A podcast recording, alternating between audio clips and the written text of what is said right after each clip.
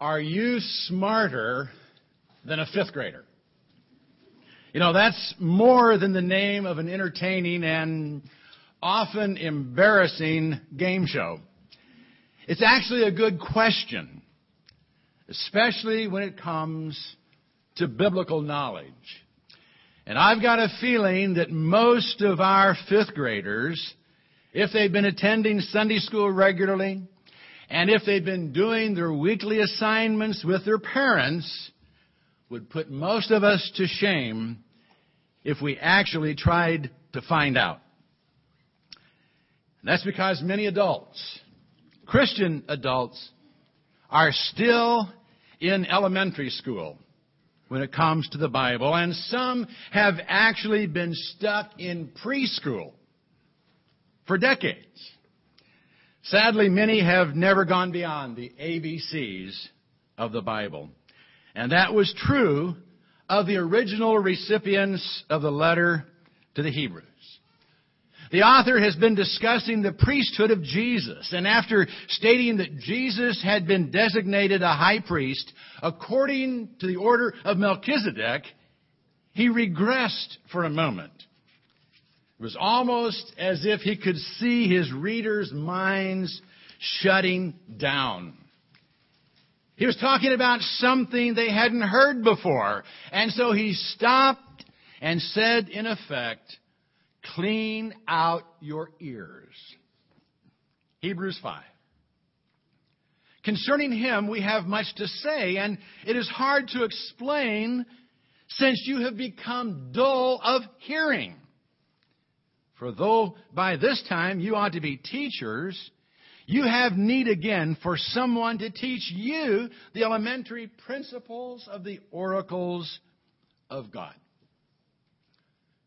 There is much to say about Melchizedek and the implications of Jesus' priesthood based upon the order of Melchizedek, but it was hard to explain. Not because the concepts were difficult in themselves, but because the readers had become dull of hearing. The word translated dull means lazy, sluggish. They wouldn't make the effort to hear or understand what he was saying. What he was trying to teach them was something they hadn't heard before. And he knew that was enough to make many of them simply shut it out. They were a lot like American Christians, according to one Englishman, Major Ian Thomas, who said, I have discovered an interesting thing about American Christians. They do not usually come to church to learn anything. Whatever they do not yet know themselves, they think is heresy. What they want to hear is the same old stuff so they can say, Amen, brother. Amen. Well, apparently the writer of Hebrews knew that what he was saying about the Melchizedekian priesthood wouldn't get that kind of response from his readers. They would have to think about it.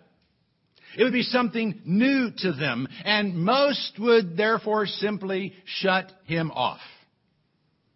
They didn't want to think. So they shut down. And they would say, oh, it's just too deep for me. The truth of the matter is that those who respond like that are, for the most part, just not willing to dig. They're not willing to work to be able to understand what's being said. And so they dismiss it without even considering it. They're lazy. They're lazy. And they've got lazy ears. And once you get lazy ears and stop thinking, you run the risk of losing even your grasp of the simple things. That's what had happened to the Hebrews. They had been Christians for quite some time. Enough time, in fact, to become teachers.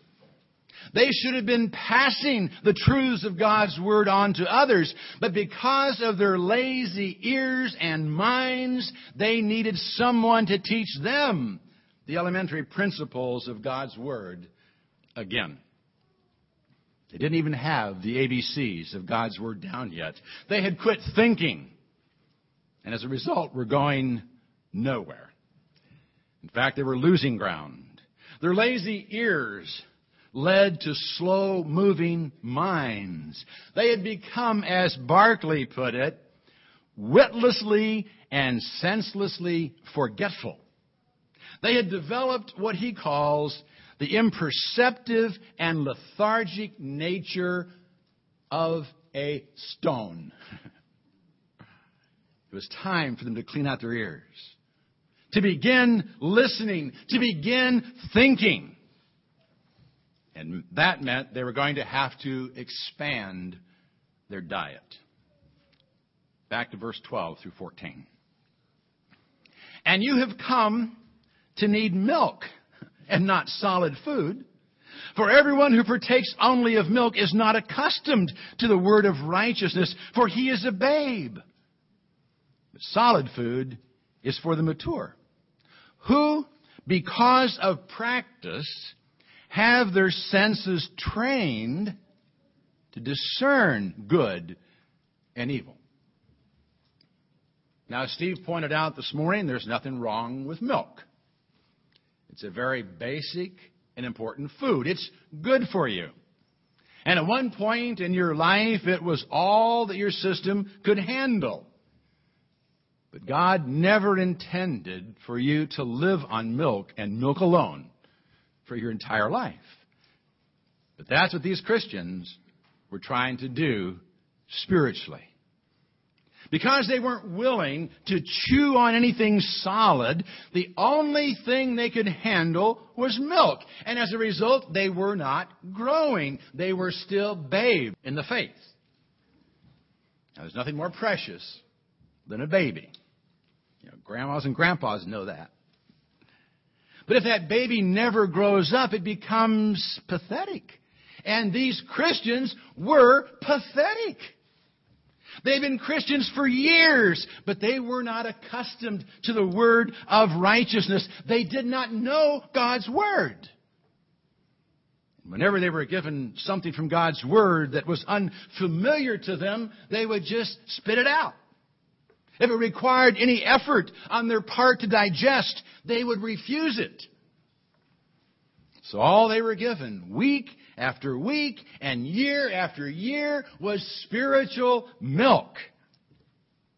They had no idea of the vast spiritual smorgasbord God had prepared for them in His Word. They didn't realize that He had revealed what they needed to know to live full and successful lives. They didn't know what He had to say about the issues they were forced to face. They didn't know how to evaluate the things they heard. They didn't know what was true and what wasn't true. They were spiritual infants who had been content to let others think for them and make decisions for them. And sad to say, that's the way many Christians live out their spiritual lives today. Due to a deficient spiritual diet, they don't even know right from wrong.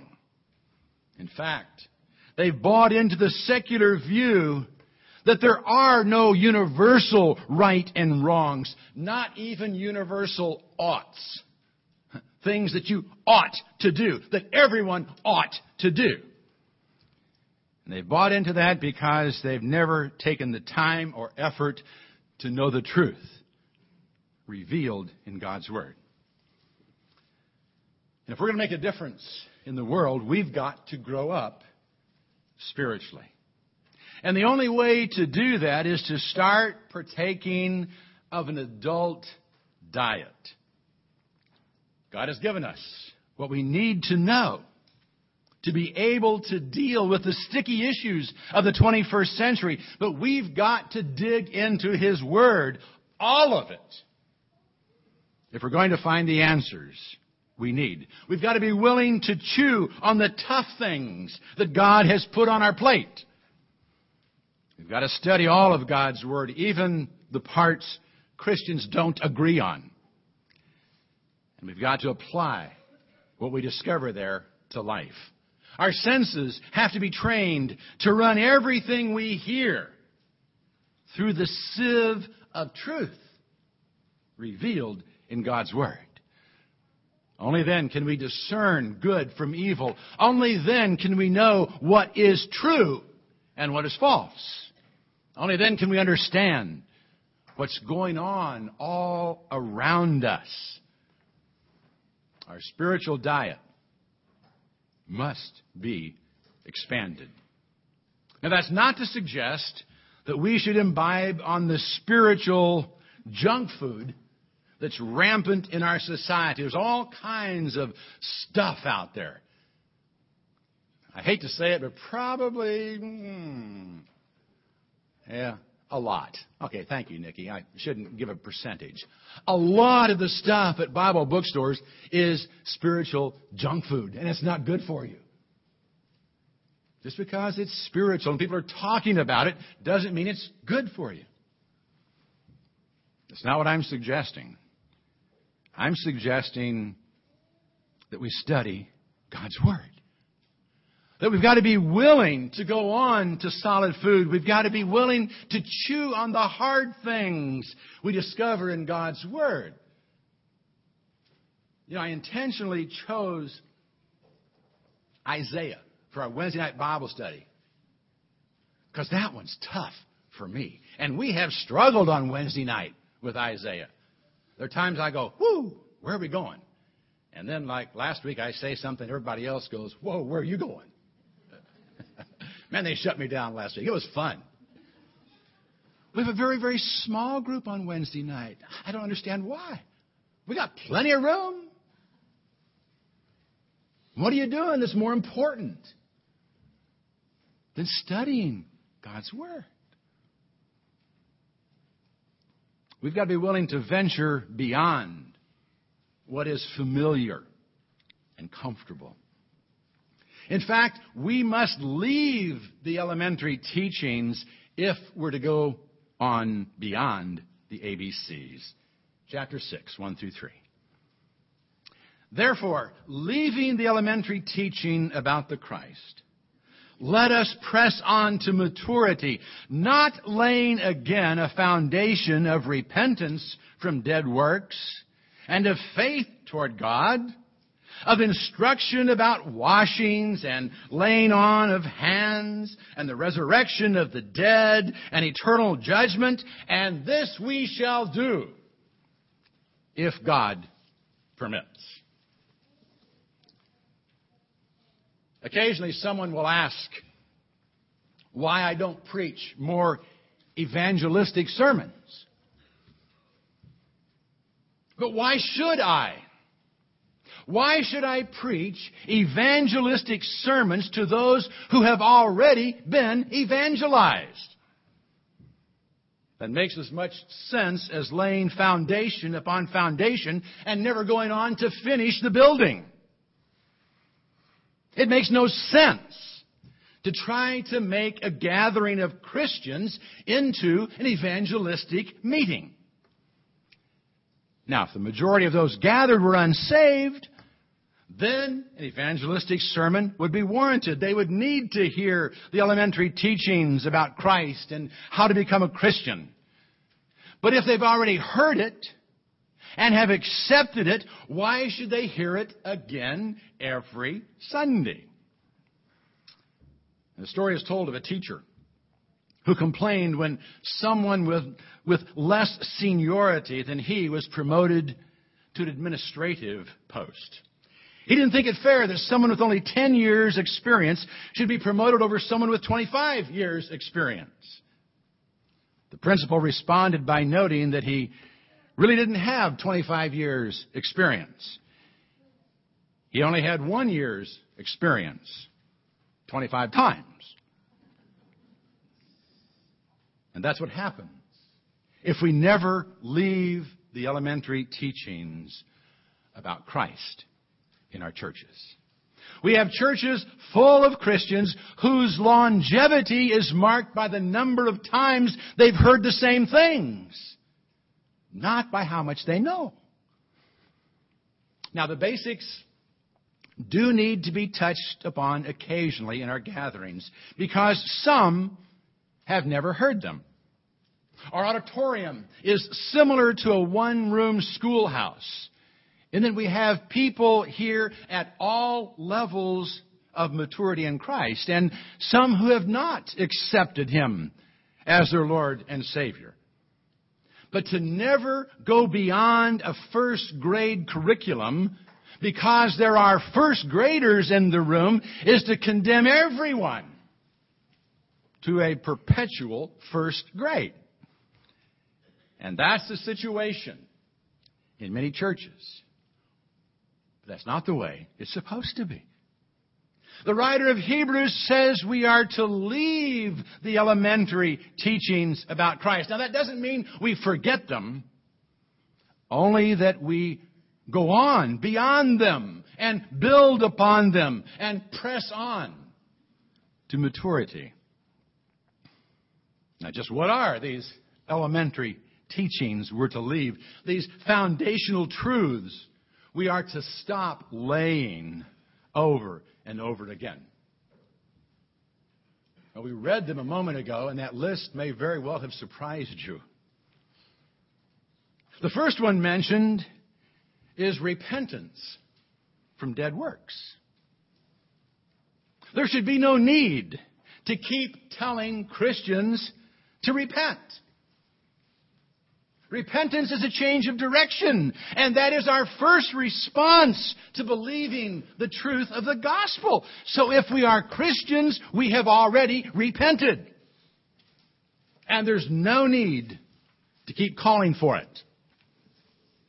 Now, individual confrontation for sin may still be necessary at times and occasional reminders of our new direction in life might be helpful, but the focus of preaching to Christians should not be a call to repentance.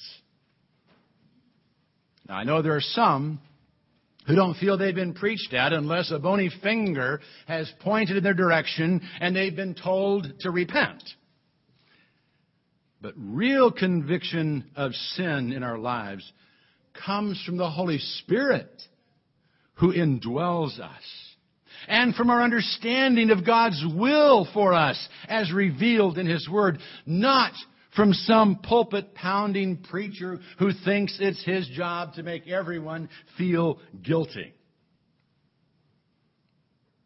We should leave preaching about repentance. The next thing we're to leave behind is a foundational teaching about faith toward God. Constant exhortations about the need for faith and faithfulness are to be left behind. If someone has believed the gospel and has made Christ Lord of his life, he doesn't need to keep hearing sermons about the need to trust God. He's already entrusted himself to God. Now, he might benefit from an occasional encouraging reminder to trust the Lord, especially in the heat of a spiritual battle. But that should be sufficient. And all you need do to help him be faithful is to teach him God's will for him as revealed in his word. The faith is already there. It's already there if he's trusted Christ to save him eternally. The next thing he mentions is instruction about washings, or actually, baptisms. Apparently, a lot of Christian church preachers have chosen to ignore this passage, how they love to preach on baptism. The writer of Hebrews says we are to leave the instructions about baptism behind. Now, he uses the plural, baptisms, because there were various baptisms in the first century. There was Christian baptism, there was John the Baptist baptism, there were Jewish ceremonial cleansings. And while it was important that someone coming to Christ understand the difference between various baptisms, there was no need to keep preaching about it all the time. Just as there is no need to keep talking about the need for baptism and the various forms of baptism practiced today once someone is buried with Christ in Christian baptism. It's an elementary teaching that's to be left behind, as is the laying on of hands. Now, the laying on of hands was much more common in the early church than it is in the church today. It had been used for centuries in Judaism to symbolize the transference of something from one person to another. And it was used by the church as a public testimony to the bestowal of honor or special privilege upon someone. And it served an extraordinary purpose when the apostles gave to selected individuals special gifts from the Holy Spirit through the laying on of their hands, through the laying on of apostolic hands. The laying on of hands could have become a real source of jealousy and division in the church it had always been talked about. Now, can't you hear someone bragging about the fact that an apostle had laid hands on them? Well, who laid hands on you? It wasn't to be the topic of continual discussion or comparison. And I think a parallel can be found in the church today by continually talking about gifts and positions in the church. We should simply exercise the gifts and fulfill the ministries God has given us, not talk about them or compare them. Next, he mentions the resurrection of the dead. The focus of preaching shouldn't be speculation about all that's going to happen when the dead arise. We've been told we will live forever when Jesus returns. And we've been given enough information about it to look forward to it. But it's wrong to constantly be preaching about the end times. You know, God is more concerned about how we live now. He'll take care of the future. The last thing he mentions as an elementary teaching is eternal judgment. You know, if someone has come to Christ, he already believes there's going to be a judgment. And he has been made ready for it by allowing Jesus' blood to cover him and his sins. He doesn't need to have fire and brimstone sermons week after week to keep him on the straight and narrow. All he needs to know is what the Lord wants him to do and what he has said in his word. All of it. All of it. If we are to go on to maturity in Christ and be what he wants us to be in the world, we've got to go beyond the ABCs. We've got to clean out our ears and start listening and thinking. We've got to expand our diet and start chewing on the meat of the Word. We've got to quit rehashing the stuff we already know and go on to what we don't know. You know, it's good to hear the old stories again and again. But let's not do so to the detriment of learning more about Jesus and His will for us. And this we will do if God permits. Let's stand.